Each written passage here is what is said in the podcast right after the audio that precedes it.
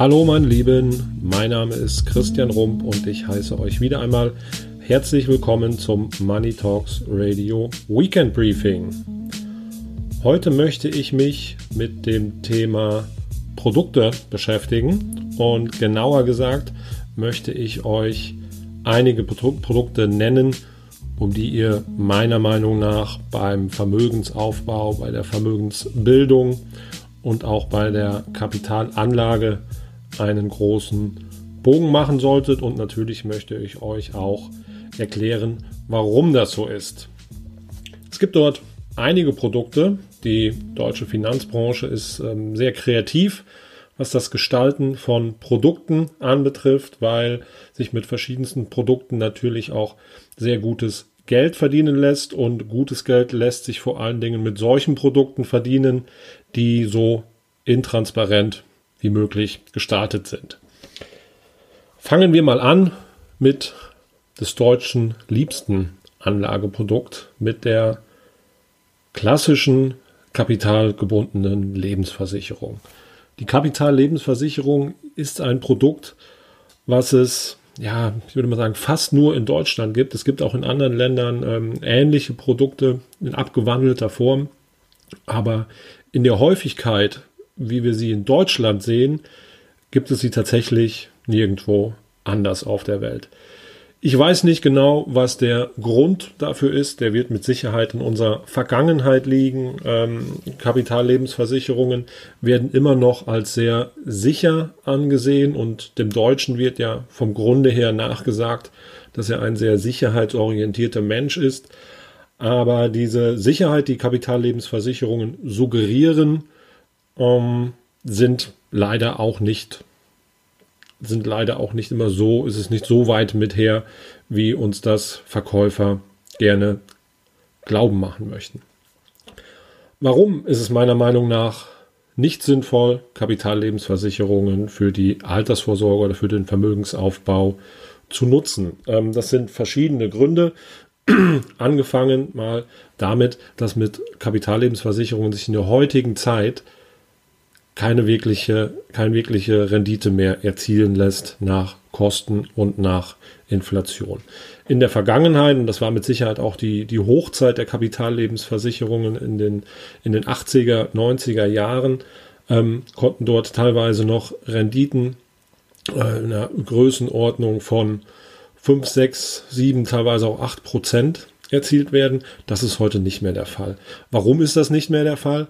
Ähm, dazu muss man wissen, Kapitallebensversicherer ähm, unterliegen einer sehr starken Restriktion, wie sie das Geld ihrer Anleger investieren dürfen. Und ähm, Kapitallebensversicherer müssen den, den Großteil des Vermögens in festverzinsliche Wertpapiere von Emittenten mit einer sehr hohen Bonität investieren. Und das sind halt in der Regel in Deutschland Staatsanleihen. Ja, jetzt weiß mit Sicherheit ähm, wissen die meisten von euch, dass mit deutschen Staatsanleihen aktuell keine Rendite mehr zu erzielen ist. Das heißt, wir haben je nach Laufzeit teilweise eine negative Verzinsung und ähm, ich denke, da kann, kann sich jeder ausmalen, dass es für die Versicherer schwierig ist, mit solch einem Produkt eine Rendite zu erzielen. Ja. Ähm, die die Garantie, Garantiezinsen liegen teilweise ähm, nach Kosten schon aktuell bei nahe Null oder, oder Null Prozent und auch mit Überschüssen wird wenig Geld verdient. Nach Kosten, wenn man das äh, richtig berechnet. Was die meisten noch nicht wissen, bei Kapitallebensversicherung wird immer von einer garantierten Rendite gesprochen und auch von, von Überschussrenditen. Hier spricht man aber immer nur von der Rendite oder von der Verzinsung auf den Sparanteil des Beitrages und ihr müsst euch vorstellen, wenn ihr zum Beispiel 100 Euro Beitrag im Monat in, sol in solch eine Versicherung einzahlt, dann werden von diesen 100 Euro erstmal Risikoprämien abgezogen, die für einen Risikoschutz benutzt werden müssen. So eine, ein, ein Risikoschutz muss in einer klassischen Kapitallebensversicherung immer vorhanden sein. Dann gibt es teilweise noch Berufsunfähigkeitszusatzversicherung, Unfallzusatzversicherung, alles Mögliche an äh, weiteren Risikobestandteilen. Diese werden von den 100 Euro abgezogen und dann werden auch noch Verwaltungsvertriebskosten, Abschlusskosten etc. pp. von den Beiträgen abgezogen. Danach verbleibt ein Sparanteil und der liegt in der Regel irgendwo bei 60, 70 Prozent dieses Beitrages und darauf bekommt man die garantierte Rendite. Ähm, das ist leider, wird das nicht transparent kommuniziert von den Anbietern und das sorgt eben dafür, dass man mit solchen Produkten keine vernünftige Rendite erzielen kann. Von daher Finger weg von kapitalbildenden Lebensversicherungen. Ähnlich sieht es aus bei klassischen Rentenversicherungen. Diese Rentenversicherungen garantieren mir eine lebenslange Rente in einer, in einer gewissen Höhe.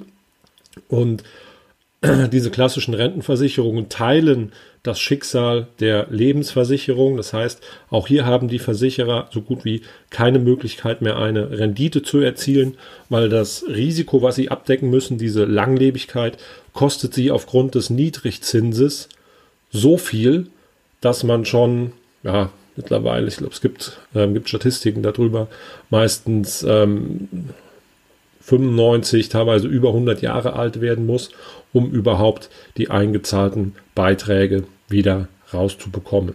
Ja, das heißt auch hier Finger weg von ähm, privaten Rentenversicherungen. Es gibt ganz wenige, ganz wenige Beispiele in einer Ruhestandsplanung, wo man Rentenversicherungen mal beimischen kann. Aber grundsätzlich gerade zum Vermögensaufbau Finger weg von privaten Rentenversicherungen.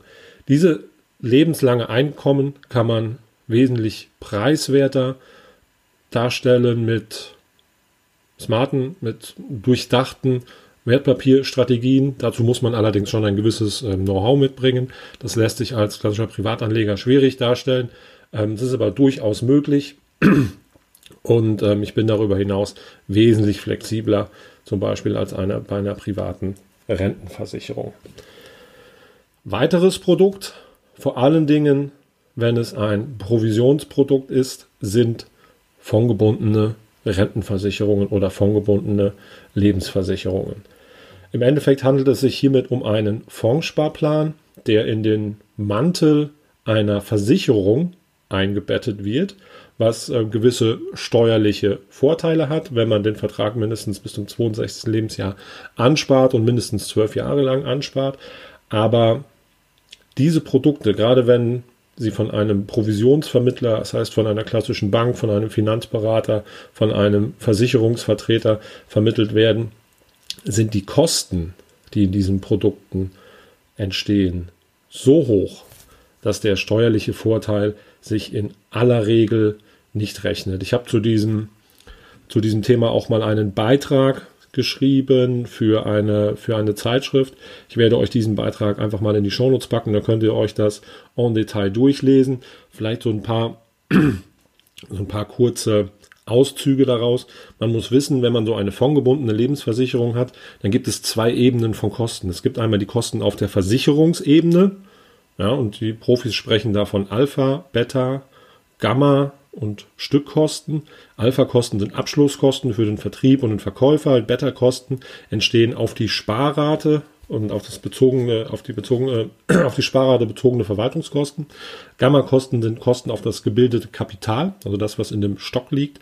Und äh, Stückkosten sind entsprechende Fixkosten. Und dann entstehen aber auch Fondsebene, weil eine fondgebundene Lebensversicherung investiert ja das, das Kapital nach Abzug von Risikokosten ähm, in Investmentfonds. In der Regel sind das aktiv gemanagte Investmentfonds. Und hier entstehen eben nochmal weitere Kosten. Ja, das sind Managementkosten. Die findet man in der sogenannten TER, der Total Expense Ratio, die aber leider auch nicht alle Kosten auf Fondsebene beinhalten. Da kommen noch Transaktionskosten, Market Impact Kosten etc. pp. dabei, sodass man hier schnell eine Gesamtkostenbelastung von drei, vier oder fünf Prozent hat ähm, auf Vertragsebenen und da fällt es euch mit Sicherheit nicht schwer nachzuvollziehen, dass es sich kaum lohnt, solch einen Vertrag abzuschließen. Ein bisschen anders sieht das aus bei sogenannten Netto-Tarifen. Dort sind die Kosten wesentlich geringer, weil kein Vertrieb bezahlt werden muss. Ähm, so einen Nettotarif bekommt man teilweise übers Internet ähm, oder aber auch über einen unabhängigen Honorarberater. Dort muss man natürlich dann fairerweise noch ein Honorar bezahlen für die Beratung oder die Vermittlung dieses Produktes. Aber insgesamt sind die Kosten dort wesentlich geringer. Das heißt, da kann es sich teilweise lohnen, in so einen Tarif zu investieren. Das sind aber meistens auch Spezialfälle, wenn es zum Beispiel über die ähm, um die Übertragung von Vermögen an Nichtverwandte etc. pp. Geht, dann können solche Verträge schon mal Sinn machen. Aber grundsätzlich in der Regel braucht man diese Verträge nicht. Man kann das mit Wertpapiersparplänen, mit ähm, Indexfondssparplänen wesentlich flexibler und kostensensibler darstellen. Aber diese Berechnung en Detail findet ihr, wie gesagt, in den Show Notes. Ein weiteres Produkt, was es meiner Meinung nach exklusiv in Deutschland und vielleicht noch in den an, angrenzenden deutschsprachigen Ländern gibt, ist der sogenannte Bausparvertrag. Auch den Bausparvertrag braucht heutzutage meiner Meinung nach kein Mensch mehr, denn auch Bausparverträge kennzeichnen sich hauptsächlich dadurch, dass sie intransparent sind. Auch hier ist es wieder ähnlich wie bei der Kapitallebensversicherung, wo Risikoabsicherung und Sparvorgang miteinander kombiniert werden. So eine Kombination ist so gut wie nie sinnvoll. Und hier ist es eben die Kombination eines Sparplans und eines Kredits. Und hier fallen auf mehreren Ebenen Kosten an. Das heißt, es ist zu teuer. Und heutzutage funktioniert das Modell auch nicht mehr. Ja, ähm, das heißt, wir haben das auch schon, wir merken das seit einigen Jahren, dass viele, ähm, viele Verträge aus der, aus der Vergangenheit, die auf der Sparplanseite noch hohe Garantiezinsen haben, werden von den Bauspar, Bausparkassen gekündigt, weil es eben nicht mehr funktioniert. Sie müssen auf der einen Seite teilweise Guthabenzinsen an die Kunden auszahlen in Höhe von drei oder vier Prozent. Auf der anderen Seite bekommen sie aber nur Kreditzinsen in Höhe von ein, zwei Prozent. Dass dieses Geschäftsmodell aktuell nicht mehr funktioniert, ähm, sollte jedem klar sein. Und dazu gibt es noch ein, ein Thema, was die meisten nicht wissen und was aber ein, ein, ein wichtiges Thema ist, gerade wenn man auf einem Bausparvertrag die zukünftige Investition in eine Immobilie finanzieren möchte, dass die Zuteilung nicht garantiert ist. Ja, es kann durchaus sein, wenn ihr ab, äh, beabsichtigt, in zehn Jahren eine Immobilie zu kaufen und für das Eigenkapital spart ihr mit einem spart ihr mit einem und einen Teil des Fremdkapitals spart ihr mit einem Bausparvertrag an, kann es durchaus sein, dass, in, dass nach zehn Jahren zu dem Zeitpunkt, wo ihr gerne kaufen oder bauen möchtet, ihr den Vertrag nicht zugeteilt bekommt weil eben die entsprechenden ähm, Punkte nicht erreicht werden und das wird teilweise auch von den Bausparkassen ähm, gesteuert, sodass ähm, hier der Trugschluss häufig vorherrscht, dass dort ein garantierter Zahlungstermin feststeht. Das ist nicht der Fall. Ja, da muss man auch immer darauf achten. Das heißt auch hier von Bausparverträgen Finger weg. Finanzieren kann man heutzutage mindestens genauso günstig am normalen ähm, Kreditmarkt. Auch wenn die, natürlich kann man sich äh, gegebenenfalls vor steigenden Zinsen sichern. Da muss jeder für sich überlegen, wie groß äh, schätze dieses Risiko ein, dass die Zinsen in den nächsten Jahren ähm, signifikant steigen. Und auf der anderen Seite ähm, verpassen Bausparer enorme Renditen, enorme Zinsen, weil die, die Sparseite des Bausparvertrages extrem niedrig verzinst ist. Ja, das heißt auch von Bausparverträgen Finger weg.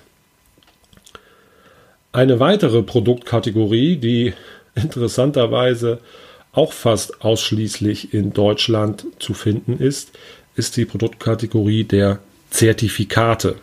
Ja, meistens werden diese Zertifikate von Banken vertrieben, aber auch teilweise von, von Finanzberatern es gibt hier in Deutschland Unmengen an Zertifikaten. Das sind strukturierte Anleihen, Expresszertifikate, Aktienanleihen, Kapitalschutzzertifikate, Bonuszertifikate, Discountzertifikate, Indexzertifikate etc.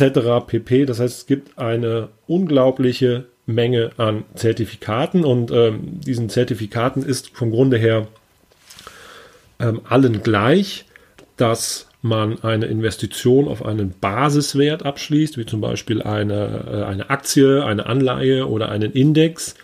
Und diese Investition wird dann gekoppelt mit Derivaten, das heißt mit, mit Optionen, ähm, um gewisse, gewisse Mechanismen herzustellen.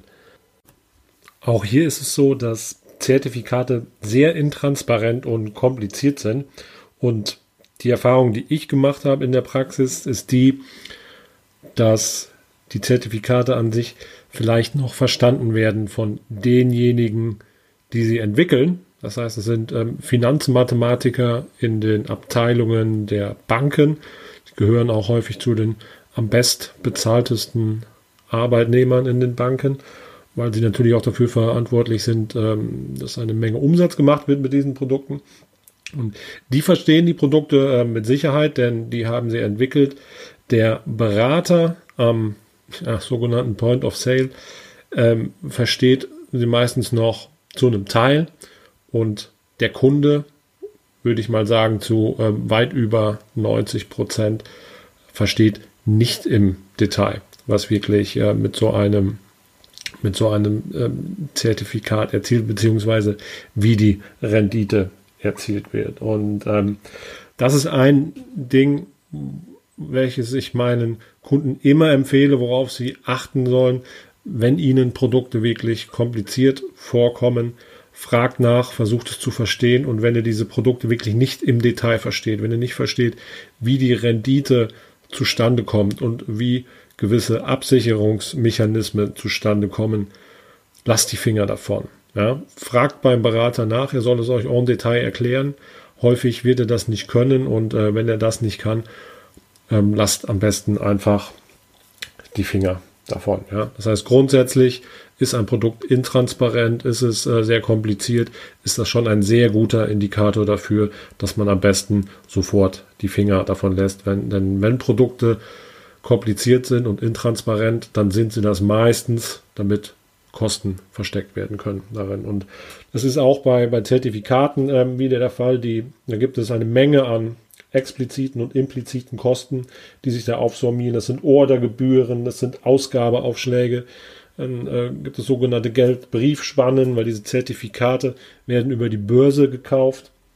Ähm, es gibt eine Managementgebühr, es gibt zum Teil, äh, zum Teil auch auch, ich sag mal, indirekte Kosten, die dadurch entstehen, dass zum Beispiel, wenn man in einen, in einen Aktienindex oder in, in Aktien investiert, dass Dividenden, die dort anfallen, nicht komplett an die Kunden ausgeschüttet werden. Sowas findet man meistens versteckt irgendwo in den Produktinformationen.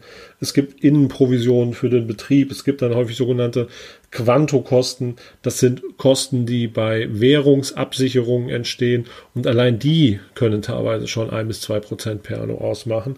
Von daher die Kosten, die sich hier aufsummieren, werden in aller Regel nicht komplett transparent dargestellt und ähm, sind aber enorm was eben auch dazu führt, dass man langfristig Schwierigkeiten hat, mit, äh, mit diesen Produkten entsprechende äh, Renditen zu erzielen. Und egal welches Ziel man verfolgt, man kann dies immer auch mit einfachen Produkten nachvollziehen. Von daher bin ich der Meinung, Zertifikate braucht kein Mensch und äh, dementsprechend lasst die Finger davon. Ja. Zusätzlicher Punkt, der mir gerade noch einfällt, was auch häufig nicht transparent ist, diese ähm, Zertifikate haben durch diese Derivatestrukturen, die innerhalb des Zertifikates liegen, häufig eine sehr hohe implizite Volatilität. Volatilität. Das heißt, die, die Schwankungsrisiken sind häufig viel größer, als sie nach außen transparent gemacht werden. Das heißt, bei Zertifikaten stimmt das Risiko-Rendite-Verhältnis absolut nicht. Von daher Finger weg von Zertifikaten, die braucht wirklich kein Mensch. Am besten Abstand nehmen. Ein wichtiger Punkt, der noch dazu kommt bei Zertifikaten, den ich jetzt wieder fast vergessen hätte. Ähm, Zertifikate sind sogenannte Inhaber-Schuldverschreibungen. Ja, das heißt, wenn ihr euer Geld in ein Zertifikat investiert, gebt ihr quasi der emittierenden Bank, das heißt die, der Bank, die das, ähm, die das Zertifikat herausgebracht hat, gebt ihr ein Darlehen, Darlehen und äh, mit dieser Inhaberschuldverschreibung habt ihr immer ein sogenanntes Counterparty-Risiko. Das heißt, wenn die emittierende Bank in die Insolvenz gehen sollte, dann werdet ihr euer gesamtes eingesetztes Kapital verlieren. Es gibt da ein sehr prominentes Beispiel. Der ein oder andere von euch wird sich noch daran erinnern. In den Jahren zwischen 2007 und äh, 2009 ist neben vielen, vielen anderen, unter anderem auch Lehman Brothers, damals eine der ähm, Top 5 Investment Banks der Welt, in die Insolvenz gegangen und hat dadurch gerade in Deutschland, vor allen Dingen in Deutschland, sehr, sehr viele Privatanleger extrem viel Geld gekostet, teilweise ihre komplette Altersvorsorge oder einen großen Teil der Altersvorsorge gekostet, weil vor allen Dingen von, von Volksreifeisenbanken und Sparkassen Lehman Brothers Zertifikate sehr viel verkauft wurden und vor allen Dingen leider auch verkauft wurden als sichere Anlage. Das hat zu einem enormen Schaden geführt. Und das ist zurückzuführen eben auf ähm, dieses Risiko der Inhaberschuldverschreibung. Ähm, ihr habt hier eben nicht ein sogenanntes Sondervermögen, wie es bei Investmentfonds der Fall ist.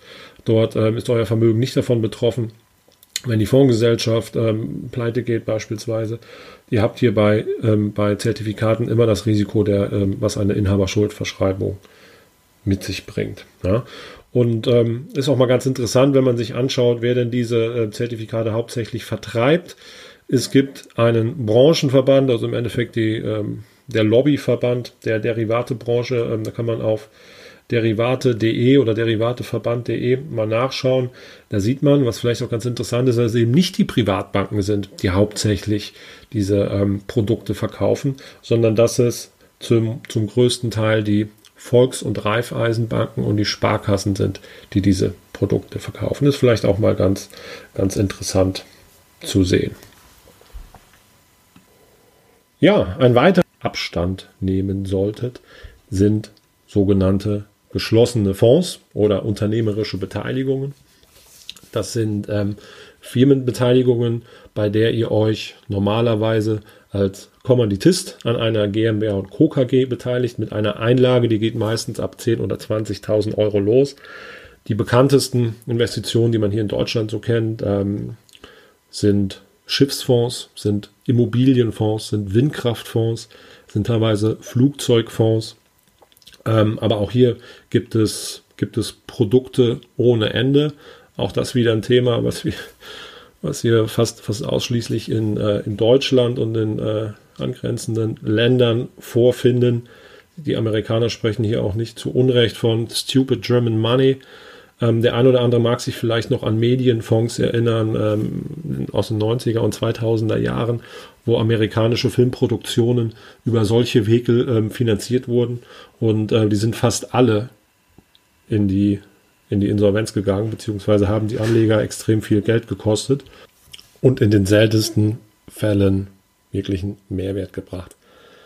Es gibt aktuell auch wieder ein prominentes Beispiel, das ist die Firma P&R, die über die letzten 30 Jahre geschlossene Beteiligungen verkauft hat, indem sie Anlegergelder eingesammelt hat und ähm, die Anleger haben dann in, in Container investiert, die, ähm, die vermietet wurden und manchmal auch wieder verkauft wurden und ähm, auch diese Firma ist mittlerweile in die Insolvenz gegangen und die Zahlen stehen, glaube ich, am langen Ende noch nicht fest, aber man spricht hier um einen, über einen Anlegerverlust in Größenordnung jenseits einer Milliarde.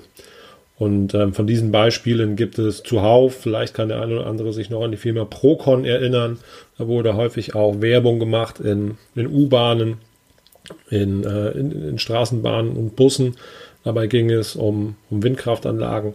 Auch hier hat irgendwann eine Insolvenz vorgelegen und ähm, die Beispiele ähm, könnte jetzt noch, noch Stunden drüber reden. Das heißt auch hier wieder das klassische, das klassische Merkmal Intransparenz. Die Produkte sind extrem teuer, haben extrem hohe Innenkosten, haben sehr häufig verwobene Strukturen, bei denen man, wenn man ein bisschen dahinter blickt, ähm, sehr schnell Interessenskonflikte feststellen kann. Und ähm, von daher bitte ich euch, lasst die Finger am besten von geschlossenen Beteiligungen, auch wenn sie sich noch so interessant anhören. Ihr könnt immer nur vor das Ganze gucken und äh, in den seltensten Fällen dahinter. Ja, es gibt noch tatsächlich noch, noch weitere Produktkategorien, ähm, von denen man sich von denen man sich am besten fernhalten sollte. Ich denke, diese sind die prominentesten, mit denen die meisten von euch auch schon mal zu tun hatten. Und ähm, zusammengefasst kann ich euch nochmal sagen, achtet wirklich darauf, wie transparent ist ein Produkt, verstehe ich ein Produkt, wie sind die Kosten des Produktes und nicht nur die, die mir ähm, der Verkäufer direkt zeigt, sondern auch ruhig mal nachfragen, was gibt es noch für weitere interne Kosten, was sind laufende Verwaltungskosten, Transaktionskosten etc. pp. Das heißt, wenn ihr solche Produkte, wenn euch solche Produkte angeboten werden, fragt wirklich nach, löchert denjenigen und äh, vom Grunde her am besten ähm, lasst ihr es von vornherein sein, wenn euch solch ein Produkt angeboten wird. In den aller, aller seltensten Fällen könnt ihr damit langfristig Spaß haben. Wenn ihr solche Produkte habt und euch nicht sicher seid, wie ihr damit aufgestellt seid, könnt ihr gerne auch an mich herantreten. Ich bin in dem Bereich unabhängig, bin Honorarfinanzanlagenberater. Das heißt, ich kann euch hier eine wirklich neutrale Meinung zu euren Produkten geben. Das meiste ist eh reine Mathematik. Da kann man die Emotionen komplett außen vor lassen. Da geht es wirklich darum, solche Produkte mal ähm, finanzmathematisch zu bewerten. Da kann man sehr schnell einschätzen, ob sich das Ganze rechnet oder nicht.